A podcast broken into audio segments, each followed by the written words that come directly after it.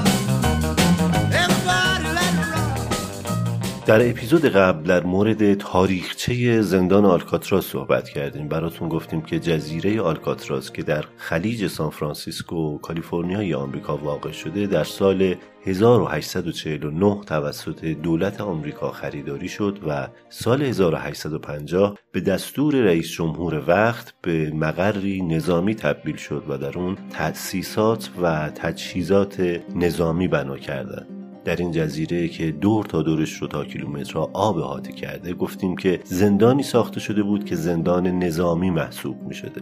از سال 1909 تا 1911 زندانی هایی که در اون زندان نظامی بودند به کار گرفته میشن و ساختمان زندانی بنا شد که امروز ساختمان زندان آلکاتراز فعلیه. در سال 1934 زندان آلکاتراز به یک زندان فدرال تبدیل میشه و طی 29 سال تا 1963 مقر نگهداری از جنایتکاران حرفه‌ای در آمریکا بوده. به نوعی یک تبعیدگاه مخوف با قوانین سرسختانه محافظان بیرحم که کم از اشرار نداشتند و خلاصه لپ کلام جهنمی برای زندانی هایی که حبس در آلکاتراز براشون کم از اعدام و مرگ نبوده گفتیم که زندان ظرفیت 336 زندانی رو داشته که هیچ وقت هم تکمیل نشده. ساختمان اصلی زندان شامل چهار بلوک بوده. بلوک ای رو به عنوان انبار استفاده می‌کردن. دو بلوک بی و سی که سلول ها در این دو بلوک هستند مقابل هم قرار داشتن و با یک راهروی طویلی که بینشون بود از هم جدا می شدن سلول ها در طبقه همکف و دو طبقه روش که طبقات بالا یک راهروی بالکن مانند هم مقابل سلول ها بوده و در طبقه سوم بالای این طبقات تاسیسات لوله کشی ها و کانال ها بوده که تو این اپیزود کار داریم باش بلوک دی رو هم گفتیم که بخش انضباطی زندان محسوب می شده و 46 سلول داشته که 6 تا از اونها انفرادی بودن و کلا زندانی ها شبانه روز در بلوک دی حبس بودن و اجازه خروج نداشتند و توی سلولشون زندگی می‌کردن. سلول ها رو هم گفتم براتون که هر سلول در بلوک بی و سی یک و نیم متر عرضشون بود دو متر و هفتاد سانت طول و حدود دو متر ارتفاعشون.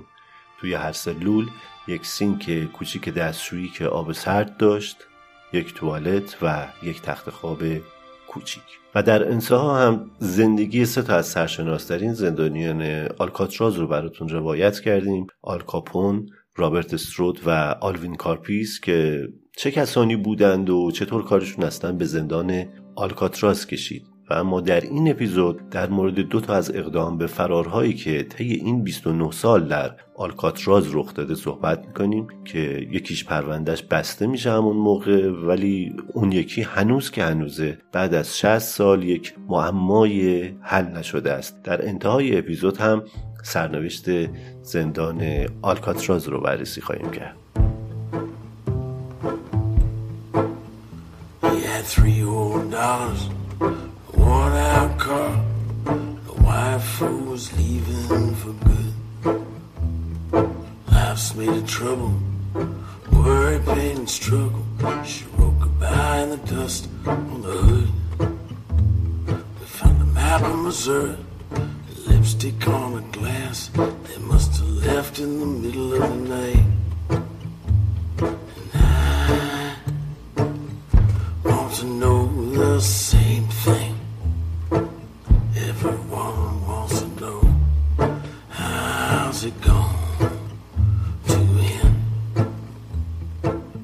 تمام زندانی ها از بد و ورود به آلکاتراز احساس مشترکی داشتند. همه می‌دونستند که تلاش برای فرار مساوی با مرگ و این حقیقت با زندانیانی که جسدشون در آب پیدا می‌شد آشکارتر می‌شد. محافظین آلکاتراز با تدبیر و دقت انتخاب شده بودن. اونا معتقد بودن مرگ افرادی که برای فرار تلاش می‌کنن برای ترسوندن افرادی که در آینده ممکنه چنین تصمیمی بگیرن سودمنده. اونا تلاش برای فرار رو به نوعی توهینی آشکار به توانایی های خودشون می‌دونستند و مهم نبود که چه روشی رو در پیش بگیرن برای مقابله با اونها. مهم فقط این بود فراری از آلکاتراز صورت نگیره.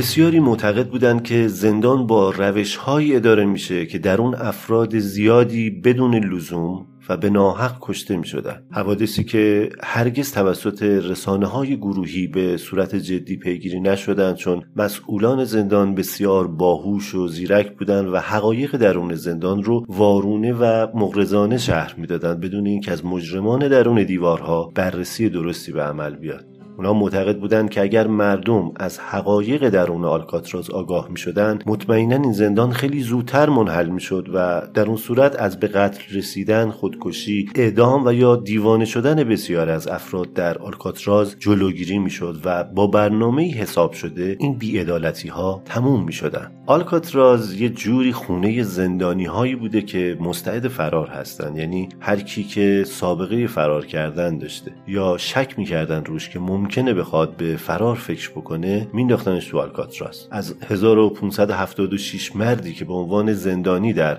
29 سال فعالیت آلکاتراز اونجا دوران محکومیتشون رو میگذروندن 66 و نیم درصد ریسک فرار داشتن. از سال 1934 تا 1963 که دیگه آلکاتراز یک زندان فدرال محسوب می‌شد 14 بار اقدام به فرار صورت گرفته که توی این 14 تا 36 زندانی دخیل بودن که دو نفرشون دو بار تلاش کرده بودن برای فرار. از این تعداد 23 نفر دستگیر شدن 7 نفر کشته شدن یک نفر غرق و 5 نفر هم مفقود شدن. اکثر فرارها نافرجام بودن. از خود زندان هم نمی‌تونستن خارج شن. یا اگر هم می‌شدن تو مدت کوتاهی توی آبهای خلیج دیده می شدن. انقدر شرایط فرار از آلکاتراز سخت و غیر ممکن بوده که زندانی ها می دونستن اگر نیت فرار دارن باید برای مردن هم آماده باشن. نکته بعدی این بود از اونجایی که آلکاتراز به عنوان یک زندان ضد فرار شناخته می‌شد و معروف بود خیلی وقتها اصلا برای بعضی از زندانی ها حالت یک چالش و یک چلنج داشت. یعنی اصلا هدف از فرار حالت کلکل و روکم کنی بوده خیلی وقتا که بگن من تونستم فرار کنم از اینجا. خیلی ها اون سالهای اول اصلا انگیزشون برای فرار این بوده. اما دیگه تو فاصله 1946 تا 1963 که زندان بسته شد کلا فقط چهار تا اقدام به فرار صورت گرفت. از دلایلی که فرار از آلکاتراز رو دشوار می‌کرد چهار تا مورد رو میشه گفت. یکیش اینکه نسبت تعداد نگهبان ها به تعداد زندانی ها بسیار زیاد بوده. مثلا مثل زندان های دیگه نبوده. یه نفر بیاد صبح سرشماری بکنه بره تا شب. یکی بیاد قدم بزنه رد بشه. اینجا واسه هر چند تا زندانی یک نگهبان میذاشتن. پس مدام تحت نظارت بودن زندانی ها نکته بعدی کوتاه بودن فاصله بین سرشماری ها بوده که این کوتاه بودن خب باعث می که تعداد سرشماری ها هم در طول 24 ساعت زیاد باشه. خیلی زود باخبر می شدن که یکی کمه و نیست. مورد بعدی سرد بودن آبی بوده که دور تا دور جزیره رو احاطه کرده بوده. یعنی مورد بوده فرار کردن از سرمایه شدید آب از خداشون بوده که پیداشون کردن و دستگیرشون کردن. چون دیگه امیدی به زنده موندن و دووم آوردن توی اون سرما براشون وجود نداشته. و دلیل دیگه سرعت و جریان شدید آب بوده که اینقدر زیاد بوده که اگر مثلا با وسیله یا قایقی می‌خواستن خودشون رو به ساحل سان فرانسیسکو برسونن احتمال اینکه کلا اصلا دور بشن از ساحل و برن وسط اقیانوس بسیار زیاد.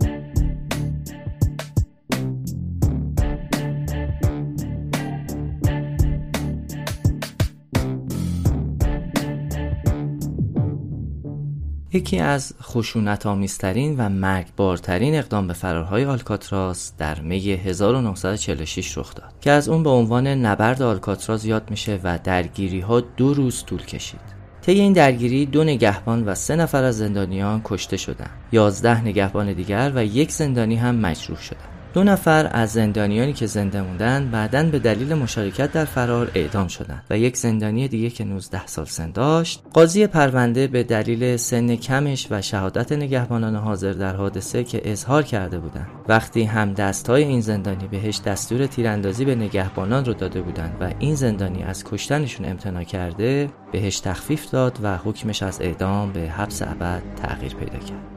یکی از مواردی که در رابطه با این شورش نقل و ادعا شده اینه که نگهبانان به طور غیرقانونی از نارنجک استفاده می‌کردن و بی هدف فقط تیراندازی می‌کردن تا هرچه بیشتر از شر یک سری از زندانیا خلاص بشن. یعنی دیگه تو اون شرایط مهم نبود که کسی نقشی در این آشوب داشته یا نه. برای همین خیلی از زندانی ها برای اینکه بهونه دست نگهبانان ندن از سلولشون حتی بیرون هم نیومدن.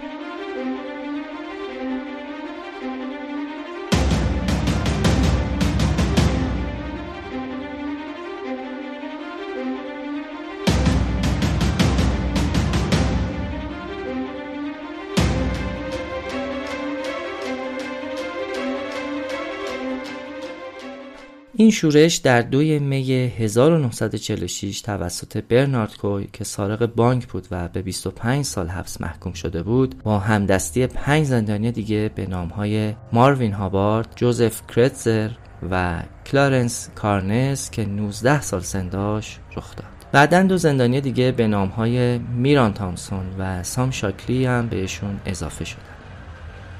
ماروین هابارد که مسئول نظافت کف آشپزخونه بود نگهبان رو صدا می‌کنه و میگه نظافت تموم شده و در رو باز کن. نگهبان ویلیام میلر میاد در رو باز می‌کنه و از سمت دیگه در همین حین کوی از پشت به نگهبان حمله می‌کنه و دو نفری میلر رو قافلگیر و خل سلاحش می‌کنه کلیتاشو می‌گیرن و خودش رو هم به عنوان گروگان می‌برن. با کلیتاش سلول های جوزف و کلارنس رو باز می‌کنه کوی ده سالی اسلحه خونه زندان رو زیر نظر داشته و می‌دونسته که یکی از میله های حسارش مشکل داره. اسلحه خونه نیم طبقه بالاتر از طبقه همکف قرار گرفته بود.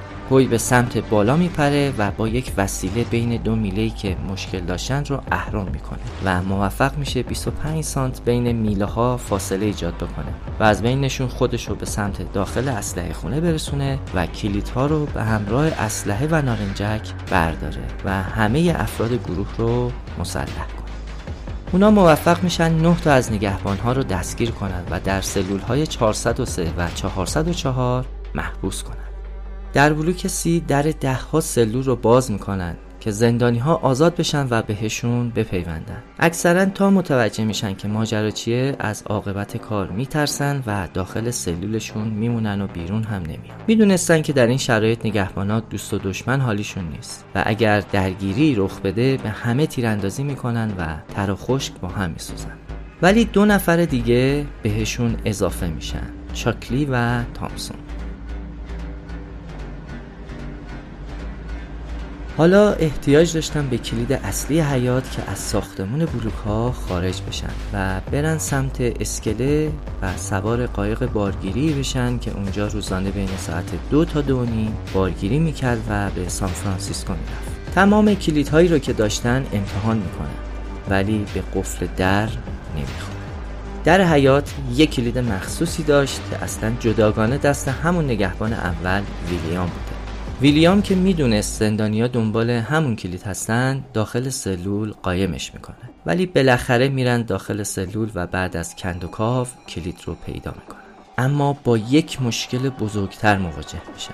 قفل در به دلیل اینکه خیلی کلید داخلش امتحان کرده بودن خراب شده و کلید اصلی گیر می‌کنه داخل قفل در و نمیچرخه. و عملا اقدام به فرارشون به بنبست می‌خوره و داخل ساختمون حبس میشن. دیگه راه در رو نداشتن. همه نگهبان ها و مسئولین زندان متوجه شده بود آجر خطر به صدا در اومده بود و کار از کار گذشته بود. بدون اینکه موفق بشن از ساختمون خارج شن درگیری های اصلی در این زمان رخ میده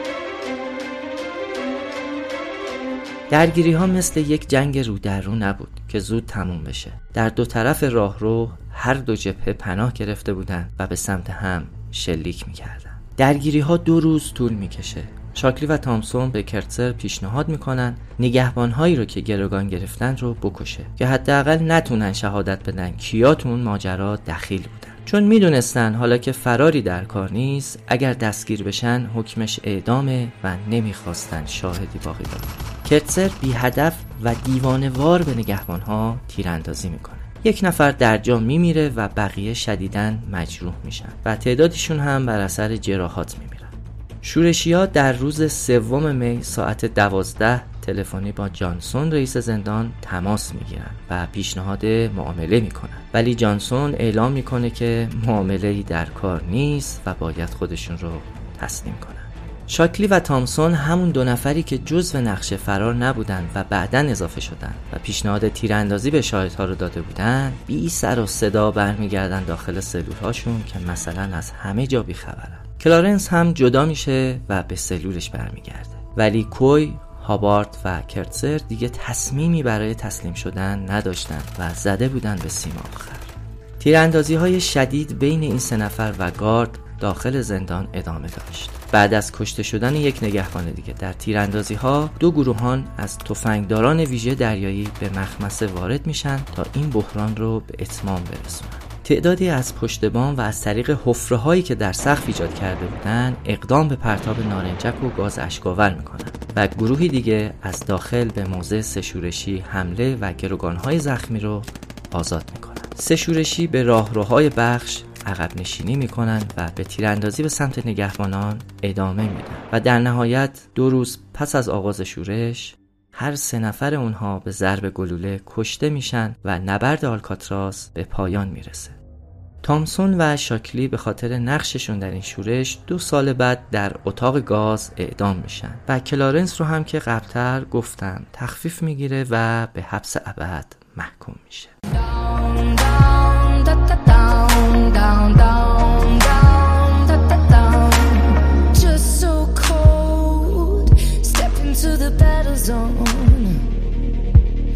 There's a weight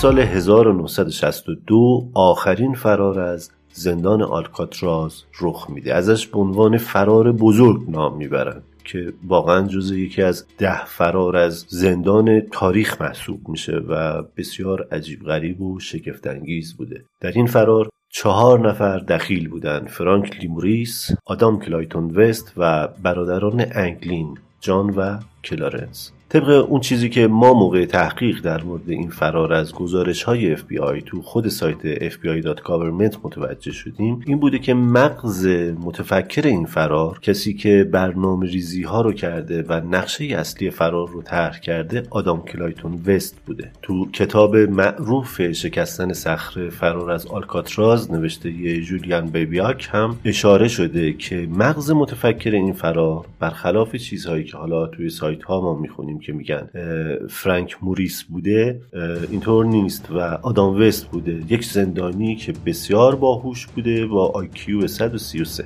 قبل از اینکه وارد داستان فرار بزرگ بشیم یکم از این چهار نفر بگم که آشنا بشیم باهاشون یکم ارتباط برقرار کنیم ببینیم که کی بودن چه کاره بودن و چطور سر از آلکاتراز در بردن از همین آقای آدام وست شروع می‌کنم که گفتم بی نهایت باهوش بوده. وست توی خانواده معمولی به دنیا اومده بوده. تو جنگ جهانی اول پای پدرش قطع میشه و بعد از این اتفاق پدرش تبدیل میشه به یک آدم الکلی تلخ بد اخلاق و آدم خیلی از اون موقع توی بچگیش درگیری پیدا می‌کنه توی خونه و خانواده. تو خونه خیلی تشنج و جنگ و دعوا بوده. اصلا اولین بار که دستگیر میشه 11 سالش بوده. قفل یک ماشین رو باز کرده بوده و رفته بوده تو ماشین. نه برای دزدی. اون تو میگیرنش و میگه که من اومده بودم اینجا که بتونم بخوابم. آدام وست همون جوری که حالا گفتیم خیلی باهوش بوده ولی خیلی هم عصبی و وحشی بوده. مدتی عضو ارتش میشه که از اونجا هم اخراج میشه به دلیل اینکه به یکی تجاوز جنسی کرده بوده. بعد از اون میفته تو کار دزدی و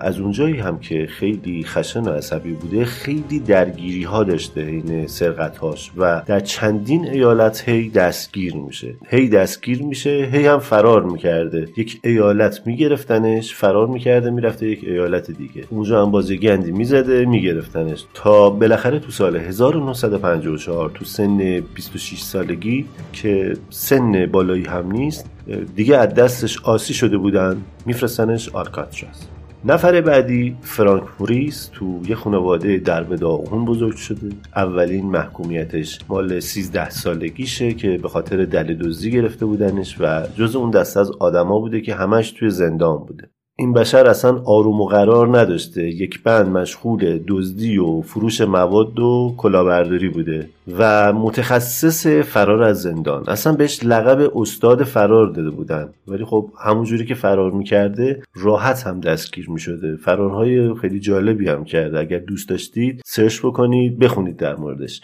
اصلا توی زندگیش این آدم دو سال متوالی خارج از زندان رو تجربه نکرده و نهایتا هم انقدر از این زندان از اون زندان فرار می‌کنه که آخرین بار که میگیرنش میبرنش به آلکاتراز. اگر فیلم فرار از آلکاتراز رو که مال سال 1979 دیده باشید که دوبلش هم هست قدیمیه. اصلا به محض ورودش به آلکاتراز مدیر یا رئیس زندان میگه اینو بیارید دفتر من. میشناخته این آدم رو به عنوان کسی که اصلا تخصصش فرار کردن از زندان هاست. میگه آقا اینو بیاریدش دفتر من. دیالوگ های اون سکانس خیلی جالبه. اصلا اینو میاره تو دفترش که واسه شاخ و شونه بکشه که آقا دیگه اینجا مثل جاهای قبل نیست که بتونی فرار بکنی. نفرات بعد جان انگلین و کلارنس انگلین بودن که 14 تا بچه بودن توی خانواده کشاورز. درس و مشق رو ول می‌کنن. دیگه خسته شده بودن از سیب کندن و خیار کاشتن. میگن آقا بریم یه جور پول در بیاریم. خودمون بکشیم بالا. از دل دزدی شروع میشه کارشون به سرقت مسلحانه بانک هم ختم میشه و در سال 1960 جان و 61 کلارنس برای گذروندن محکومیت به آلکاتراز منتقل میشه Well, I had a dream. I stood beneath an orange sky.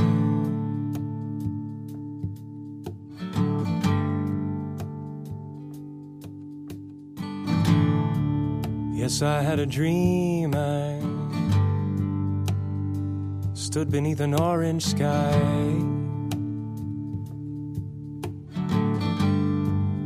With my brother standing by. With my brother standing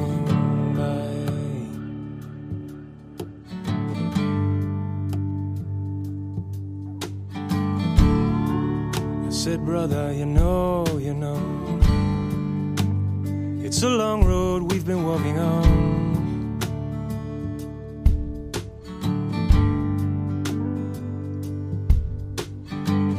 Brother, you know it is, you know it is. Such a long road we've been walking on. حالا فرار اینا به چه صورت بوده؟ کار اصلا کار یه روز دو روز نبوده و ماها برنامه ریزی داشته و با صبوری خورد خورد میان شرایط رو برای فرارشون فراهم می‌کنن. قدیمی ترینشون آدام وست که از 1954 اونجا بوده. بعد جان و فرانک بریس میان تو سال 60 و سال بعدش هم کلارنس. یک تفاوتی که اینا با فراری های قبلی آلکاتراز داشتن همین برنامه ریزی بلند مدتشون و هم برنامه برای بعد از فرار و زنده موندن و نحوه خارج شدنشون از جزیره بود. همینجوری دیمی نمی‌خواستن از زندان بزنن بیرون بعد به آب که رسیدن به غلط کردن بیفتن. برای هر مرحله برنامه داشتن. حالا چیکار کرد توی هر سلول یک دریچه تهویه هوا بوده یک دریچه کوچیک یه وجبی دو وجبی که تقریبا زیر سینک روشویی و دستشویی قرار داشت. از شانس اینا بتون اون قسمت از ساختمون به دلیل رطوبت سست شده بوده. حالا بعدها که بررسی کردن متوجه شدن که اصلا خیلی از لوله ها گرفته بودن و بر اثر ورود آب شور پوسیده شده بودن نشتی داشتن و کلا باعث شده بودن که بخش هایی از پی ساختمون بر اثر رطوبت و خیسی سست بشن. اولین نفر جان انگلین شروع می‌کنه به کندن بوتونهای اطراف دریچه. با چی؟ با یه قاشق که نوکش رو تیز کرده بوده.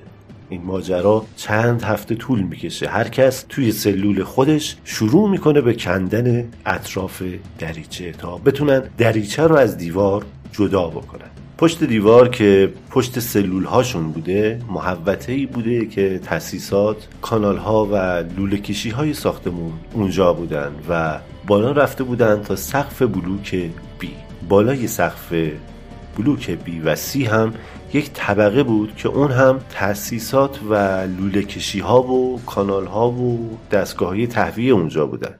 اینا طی این مدت از ساعت پنج بعد از ظهر تا نه شب هر روز به صورت شیفتی مشغول کندن دیوار سلولشون بودن. سلول هاشون توی بلوک بی کنار هم بود و یک نفر همیشه مراقب بود که خبر بده به بقیه که نگهبانی یک وقت سر نرسه. لاش خاک ها رو هم با دستمال جمع آوری می‌کردن و توی توالت میریختن. بعد از پایان شیفت کاری هم جلوی حفره که درست کرده بودن میان یه کار جالب می‌کنن. مقوا رنگ می‌کنن دریچه فلزی رو که کنده بودن توی مقوا جاسازی می‌کنن و روش رو به رنگ دیوار رنگ می‌کنن که جلب توجه نکنه و تو دید نباشه. فقط آدام وست بوده که خود دریچه رو جا می‌زده سر جاش.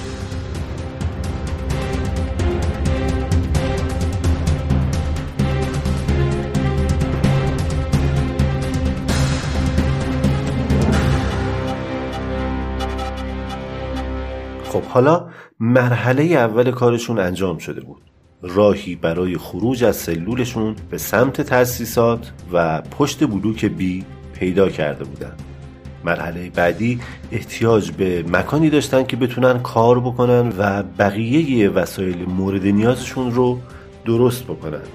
آدام وست مسئولای زندان رو قانع می‌کنه که بهش کار بدن سقف اون طبقه که تأسیسات بود و بالای طبقه بلوک بی هست نقاشی بکنه و رنگ بکنه. سقف اون منطقه تبله کرده بوده. موقع تراشیدن و سنباده کشیدن گرد و خاک و گچ و رنگ میریخته پایین به سمت راهرویی که توی قسمت قبل توضیح دادم جدا کننده بلوک بی و سی بود و میریخته داخل سلول ها رو سر و کله و تخت زندانی ها وست میره میگه نرده های این قسمت رو به سمت راه رو به هم پتو بدید که پتو بکشیم که جلوی پایین ریختن این گرد و خاک رو بگیریم. همین کار رو هم می‌کنن. حالا واقعا اینجوری نبوده شاید که باعث اذیت زندانی ها بشه. ولی نکته ای که هست اینه که سایر زندانی ها هم می‌دونستند که اینا تصمیم به فرار دارن.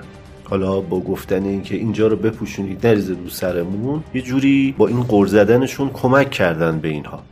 اون محل تبدیل به یک مخفیگاهی میشه که دور هم جمع بشن وسایل مورد نیاز برای فرار رو بسازن و اونجا پنهان بکنن تا شب فرار. وست که نقاش سقف بوده مشکلی برای تردد نداشته. بقیه به صورت شیفتی از طریق حفره که توی سلولشون ایجاد کرده بودن می‌رفتن بالا. حالا تجسم بکنید. هر روز دو طبقه رو باید پشت سلولشون از لوله ها بالا برن و خودشون رو برسونن به مخفیگاهشون. حالا اونجا چیکار می‌کردن؟ این جالبه. دو تا برادرها درخواست داده بودن که بهشون یک سری وسایل هنری و نقاشی بدن. خب اونجا زندانی ها اجازه داشتن نقاشی بکشن کارهای هنری بکنن ساز بزنن. این دوتا شروع می‌کنن با مقوا و دستمال کاغذی و آب و صابون متریال مجسم سازی درست می‌کنن. میشه همون پاپیه ماشه که با کاغذ و مقوا و آب خمیری درست میشه که میشه بهش فرم داد و باهاش مجسمه درست کرد. اینا میان چهار تا کله آدمیزاد درست می‌کنن باهاش. رنگش می‌کنن. حتی از آرایشگاه زندان موهایی که کف آرایشگاه ریخته شده بوده جمع کرده بودن و میچسبوندن روی این کله یا این صورتکی که درست کرده بودن به عنوان موی سر و ابرو و مژه که موقع فرار کله آدمک ها رو جا بزنن به جای خودشون.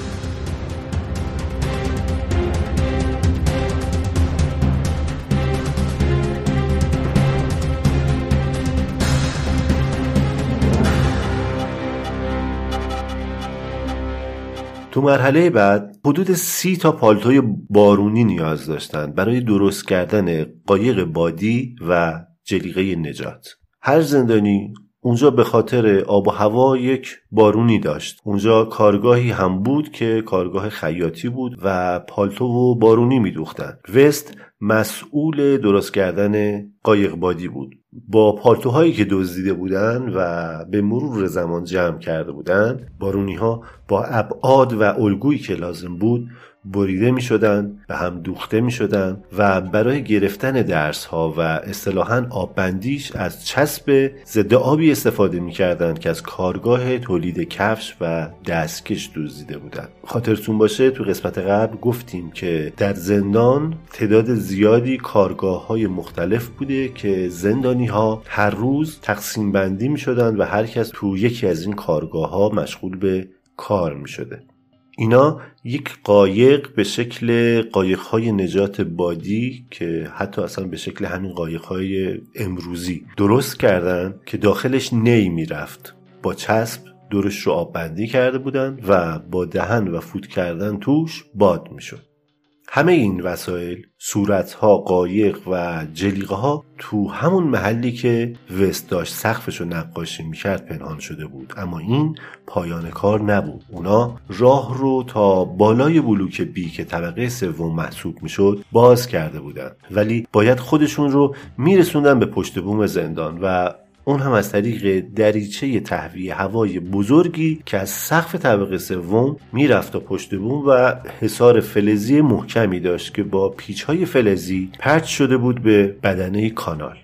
صد مهمی محسوب می شده دیگه کار دست و قاشق و این حرفا نبوده. آدام وست متوجه میشه که یکی از جاروبرقی های زندان خرابه و روش دو تا موتور هست. یکی از موتورها رو میدوزه. میان میشینن تعمیرش می‌کنن. این موتور یک میله محوری داشته که برای اینها نقش مته رو بازی می‌کنه و از این موتور به عنوان یک دریل استفاده می‌کنن اونجا تو طبقه سوم و تأسیسات مشکل فیوز و برق نداشتن ولی مشکل سر و صدا داشتن. روزهایی در هفته در آلکاتراز اختصاص داده شده بود به فعالیت های هنری. گروهی از زندانی ها ساز می‌زدن آواز میخوندن و جز تایم های شلوغ و پر سر و صدای زندان محسوب می‌شده اصلا حالت کنسرت داشته هر هفته یک سری از زندانی ها برای بقیه برنامه اجرا می‌کردن. تو این بازه زمانی اینا میان از شلوغی بلوک استفاده می‌کنن و موریس و جان میرن سراغ حصار دریچه تهویه و موفق میشن که بازش بکنن. همه چیز طی یک پروسه چند ماهه مهیا میشه. شب فرار کاری نمیمونه جز خود فرار و گیر نیفتادن.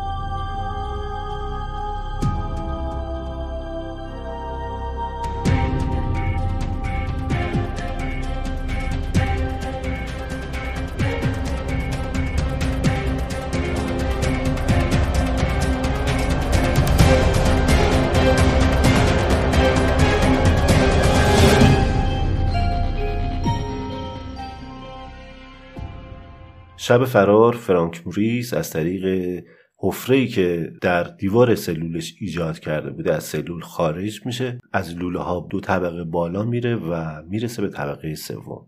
صورتک ها رو پایین میاره. ساعت نه و نیم شب بعد از خاموش شدن چراغ ها و تاریکی کله آدمک ها رو روی بالش و زیر پتو جاسازی می‌کنن. زیر پتو هم یک پتوی دیگه گوله می‌کنن که نگهبان شب که گشت می‌زنه و از مقابل سلول ها رد میشه متوجه عدم حضور اینها نشه. انگار که سر جاشون خوابیدن. دریچه رو بر میدارن و از سلول میرن بیرون پشت دیوار.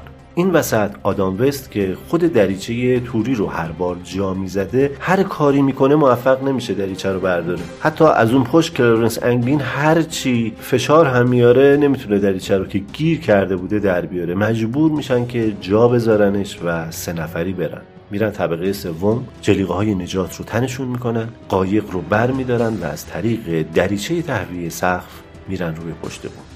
روی پشت بوم هم معطلی داشتن. چون از برجک های مراقبت مدام نور مینداختن روی پشت بوم و چک می‌شده. به هر حال خودشون رو به زلی از پشت بوم میرسونن که ناودون تا پایین ساختمون رفته بوده. بیشتر از 15 متر رو آویزون میشن به این ناودون و به سختی میرن پایین.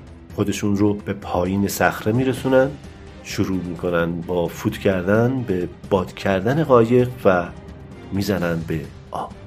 حالا آدام وست که جا مونده بوده کماکان داشته تلاش می‌کرده که دریچه سلولش رو جدا کنه از دیوار و بعد از نیمه شب موفق هم میشه تا بالای پشت بوم هم میرسونه خودش رو. ولی می‌بینه که خیلی وقته که بقیه رفتن و برمیگرده به داخل سلولش. تا صبح فردا هیچ کس متوجه غیبت این سه زندانی نمیشه. صبح طبق معمول زنگ شمارش به صدا در میاد. در سلول ها باز میشن. زندانی ها مقابل سلولشون میستن ولی سه نفر از تخت خوابشون بلند نمیشن. نگهبان بالای سرشون میره و ضربه می‌زنه که بیدارشون بکنه. یه کله مقوایی رنگ شده میفته کف سلول و نگهبان می‌بینه که بله جاتره و بچه نیست.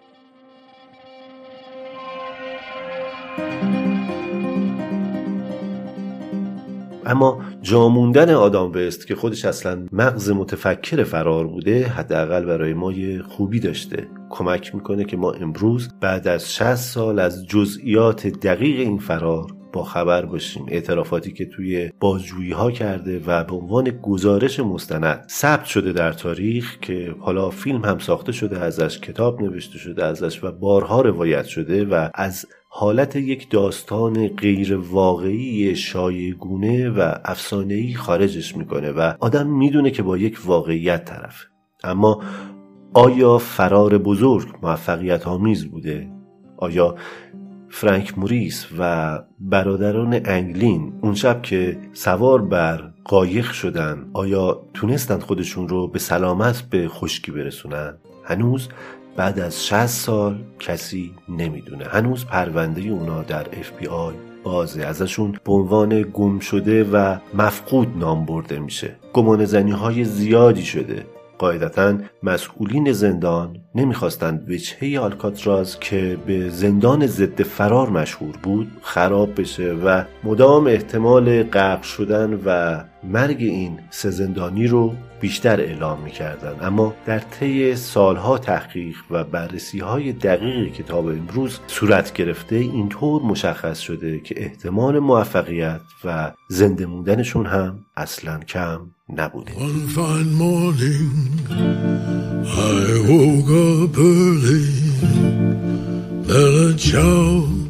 Bella ciao, bella ciao.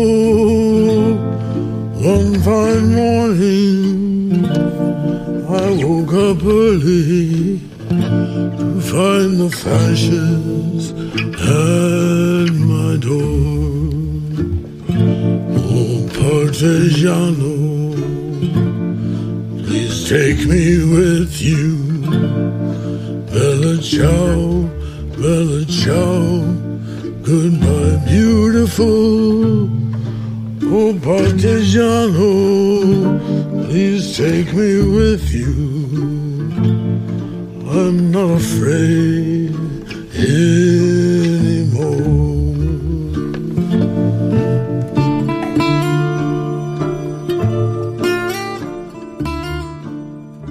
در 20 دسامبر 1962 آخرین زندانی به زندان آلکاتراز فرستاده شد. و تقریبا فقط سه ماه اونجا بود. به دلیل اینکه آلکاتراز در 21 مارچ 1963 به عنوان یک زندان برای همیشه تعطیل شد. 1576 مین زندانی با شماره سریال AZ 1576 در این چند ماه آخر فقط 27 زندانی در آلکاتراز دوره محکومیت خودشون رو میگذروندن که پس از تعطیلی آلکاتراز به سایر زندانهای فدرال فرستاده شدند. در اون زمان مسئولین برای تغییر سیاست ها و قوانین جزایی کشور برنامه هایی داشتن. از پیشگامان این مسیر رابرت اف کندی بود که طرح تعطیلی مؤسسات اینچنینی مثل آلکاتراز رو داده بود. تعداد زیادی از سیاسیون مثل کلارنس کنون که عضو کنگره بود مخالف بسته شدن آلکاتراس بودند. کنون معتقد بود که موج جدیدی از جرم و جنایت در راهه و تنها راه حل منطقی در مواجهه با این موضوع وجود زندان آلکاتراسه. از طرف دیگه جیمز وی بنت رئیس دفتر زندانها موضوع فعالیت و عدم فعالیت آلکاتراس رو به عنوان یک زندان چنین توجیه می‌کنه که وقتی زندانی مثل آلکاتراس وجود داره نیروهای ویژه پلیس و اف بی آی دیگه به عنوان قهرمان ملت به حساب نمیاد نحوه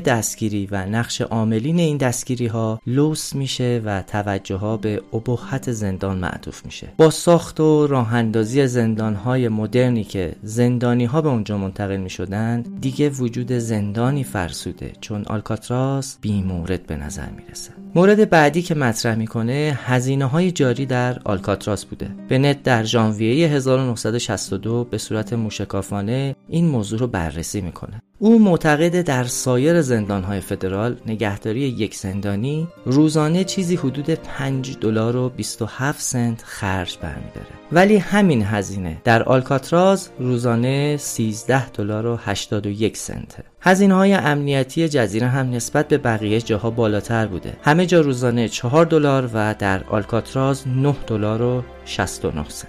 در حقیقت با بررسی ها و گزارش های بنت همه چیز در جزیره از آب و غذا تا حمل و نقل به دلیل مسافت زیاد تا ساحل خرج بیشتری روی دست دولت می‌گذاره موضوع بعدی هم لوله کشی آب و فاضلاب که در گذشت زمان به دلیل وجود آب شور دریا پوسیده بودند و نشتی داشتن و حتی باعث آلودگی آبهای خلیج هم می شدن. ساز ساختمان زندان بتونی بود و این ساز بتونی مثل یک اسفنج در حال جذب رطوبت و آب شور بود که باعث سستی اون شده بود. طبقات روی تیرهای فولادی بزرگ عظیمی بنا شده بودند که این تیر مسئولیت نگه داشتن این وزن سنگین رو نداشت. و انفجارهای ناشی از زمان شورش 1946 هم در به وجود اومدن ترکها و شکستگی های روی ستونها و کف ساختمون بی تاثیر نبود. نکته بعدی اینکه بسیاری معتقد بودند که آلکاتراز تا حدود ده سال پیش از وقوع فرار بزرگ توسط فرانک موریس و برادران انگلین ابهت و حالت مخوف خودش رو داشت. ولی با فرار فرانک موریس دیگه اعتبار خودش رو از دست داده بود و شهرتش هم زیر سوال رفته. و یکی از دلایلش هم شاید کمبود نگهبان در یک دهه آخر به دلیل کمبود بودجه بود که به اون شکل فرانک موریس تونسته بود از خالی بودن یکی از برجک های مراقبت استفاده کنه و زندان رو ترک کنه.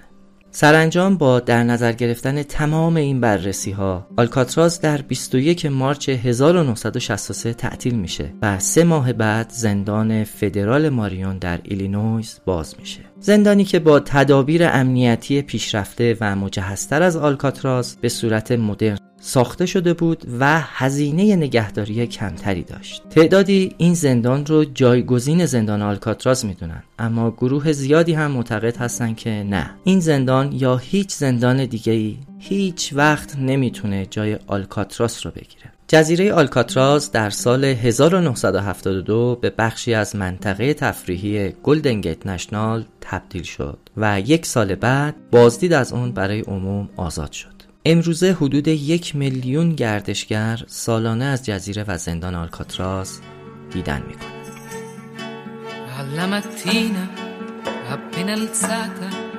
oh